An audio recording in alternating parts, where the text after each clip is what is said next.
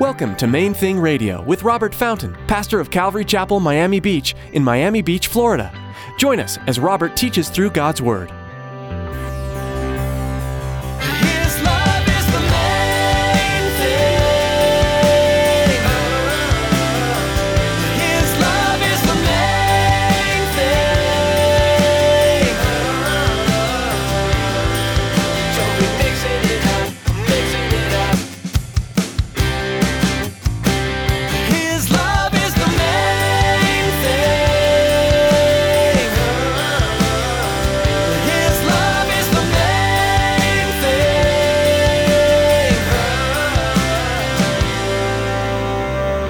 Why are you focused on what you're going to wear, what you're going to eat? Why are you focused on that? You think your father doesn't know? Of course, your father knows what you need. Of course, your father knows that you need clothing and you need a roof over your head and you need these things. That- that's what Jesus was, was telling us. We don't need to be focused on those things. We really don't. He says, Look at the birds. They don't focus on that stuff, but your father takes care of them. And then he, he makes this profound statement in verse 27. He says, Which one of you by worrying can make himself taller?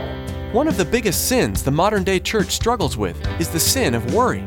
Today, Pastor Robert will be explaining that to worry as a Christian means that we are not placing our trust and faith in God to provide for us.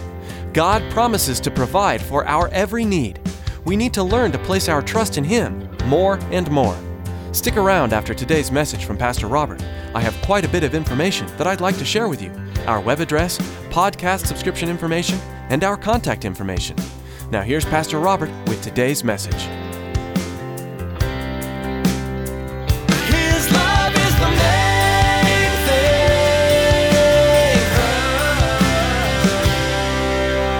thing. Jesus himself taught us no one can serve two masters. So you got a lot of Christians trying to do that. There's so many, so many Christians trying to do that, desperately trying to do it. But Jesus said it cannot be done. He says you'll either hate the one and love the other, or, or else you'll be loyal to that one and despise the other. You cannot serve God and mammon. And as we've talked about before, you can, you can change that up, you know, based on this passage right here. You cannot worship and serve Jesus Christ and your, and your belly, your appetites. Can't be done. You're going you're gonna despise one and be loyal to the other, or, or, or you're going to flip that around. You're either going to serve Jesus with, with, a, with a whole heart, or you're going to serve your appetites with a whole heart. It, there's, you know, it's most of the time, you know, this thing about trying to do both, it just, it's not going to work out. He says it can't, it cannot be done. Therefore, I say to you, verse 25, still there, you know, in, in uh, Matthew chapter 6, therefore I say to you, don't worry about your life. Now, now we, this is often taught as a teaching on, on worry. And it's a great teaching on worry. But it- it's also a great teaching about priorities. Right? So don't be focused on this stuff. Why are you focused on what you're going to wear, what you're going to eat? Why are you focused on that? You think your father doesn't know? Of course, your father knows what you need. Of course, your father knows that you need clothing and you need a roof over your head and you need these things. That- that's what Jesus was, was telling us. We don't need to be focused on those things. We really don't. He says, Look at the birds. They don't focus on that stuff, but your father takes care of them. And then he, he makes this profound statement in verse 27. He says, Which one of you by worrying can make himself taller? Can you, can you do that? You worry about your height, can you make yourself taller? No, it's an impossibility. But then he, he says, So why do you worry about clothing? Why do you worry about what you're going to wear and how you're going to how you're going to get it? Why, why is your focus on clothing? Verse 31, he says, Therefore, do not worry. Do not focus on this stuff. What shall we eat? What shall we drink? What shall we wear? Because that's what the people who don't have a relationship with God are focused on. Don't be like them. He said, Now, can I just be really blunt? What Jesus is saying in this passage is, guys, come on, don't be stupid. Your Father in heaven knows that you need these things. You don't have to waste your time and energy being focused on these things. It's a complete waste of your time and energy to be focused and preoccupied with these things when you have much more important, much more significant matters to be focused on and preoccupied with. Your Father knows you're, He's going to take care of you. These people who don't understand that, they're all freaked out and focused on that stuff because they don't realize they have a Father in heaven who loves them more than He loves the flowers and the birds. They don't understand that, but you should understand that. He says, Your Heavenly Father knows that you need all these things. But seek first the kingdom of God and His righteousness, and all these things will be added to you. Not always as much as you want. But I want you to understand something. Everybody listening to me? You will not, you will not do yourself a favor by focusing on and demanding more than is yours. I had to learn that lesson the hard way. We sometimes, you know, we, I'm not content with my allotment from the Father. Do you understand we all have an allotment from the Father? Each one of us has an inheritance from the Father.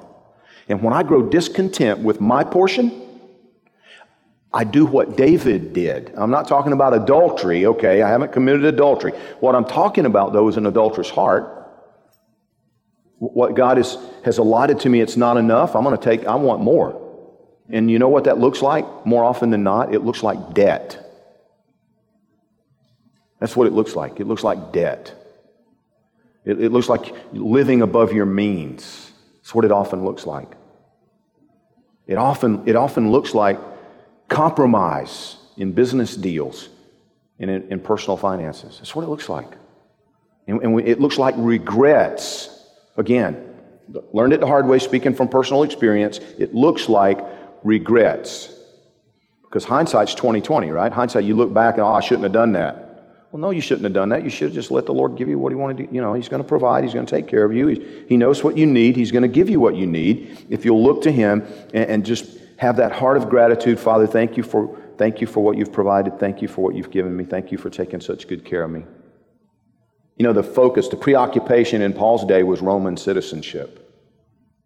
It's interesting to me the parallel with the United States. Because you, you, the majority of people in the Roman Empire were, were slaves. You realize they were born into slavery. They were born into servitude. But under the Roman system of slavery, slaves were, were able to earn. The uh, slaves were able to earn an income. They were able to earn, earn money. And so the, the, the, the goal, I mean, the preoccupation was, was to, to make it happen for myself. That's another phrase that I hear all too often. I got to make something happen for myself because nobody's going to do it for me. That's a lie. He will do it for you if you'll look to Him rather than to yourself and this preoccupation, I gotta, I gotta make some, I gotta, I gotta earn enough wealth, I gotta gather enough wealth, I gotta buy my freedom. And then having bought my freedom, I need to buy citizenship. Because if I'm a citizen now, I have, I can, you know, garner connections and, and, and position and prestige and so much like the United States. People come here from all over the world. It's, it's you know, becoming less of an objective but such a preoccupation for so many around our world to, to, to just, you know, be able to, to become a, a U.S. citizen. But Paul redirected that, that earthbound focus, that earthly focus. Because, listen, Jesus bought our freedom. Jesus bought our freedom. Jesus bought us citizenship in his kingdom. That's why Paul, at one point in one of his teachings, he said, Listen, if you're a slave, don't seek your freedom. Be content. Stay where you are. Now, see, for us, we look at that and it's like that just seems crazy. It seems seems horrible. But and he went on to say, you know, I mean, if, if, you're in a position where freedom becomes available to you, take it. I mean, yeah, that's you know, I'm not saying you should stay a slave no matter what. You know, he wasn't teaching that. The teaching wasn't on slavery. The teaching was on heart, contentment. Don't go looking to change your, you know, thinking that you have to radically change your life. No, don't, don't. The point is, don't be focused so much on this earthly existence, on this earthly plane. If you're a slave, that's okay. You're no less valuable than, than, than the emperor himself. It won't be long before all of this is going to all be over, and every single one will stand face to face with the Creator. Do you understand what I'm saying? No more, no less valuable in the eyes of Almighty God. And that was Paul's point, you know. It's like we, we, need to, we need to remember, we need to get our, get our eyes off this plane Because point number two here our citizenship is in heaven. Our citizenship is in heaven. You know, I'm, I'm getting ready to go to Brazil. Most of you know I'm going to go down visit Alex and Erica. God willing, I'll fly down just for, the, just for a few days, you know, to be there for them and, and see how things are going. And, but, but do you understand? I'm not moving my furniture down there. I'm not shipping the car. I'm, I'm going to, God willing, I'm just going to take a little overnight bag because I'm trying to take some things to leave with them because they live there. But I'm not, I'm not moving there. I'm just going for a visit. If all goes, goes according to plan, um, roughly a, a year from now or a little less, Elizabeth and I are going to take the kids and go visit her family in Denmark, and we'll be there for a couple of weeks. I'm still not shipping the car. I'm still not sending the furniture. I'm just going to take a few things. His love is the main thing. His love is the main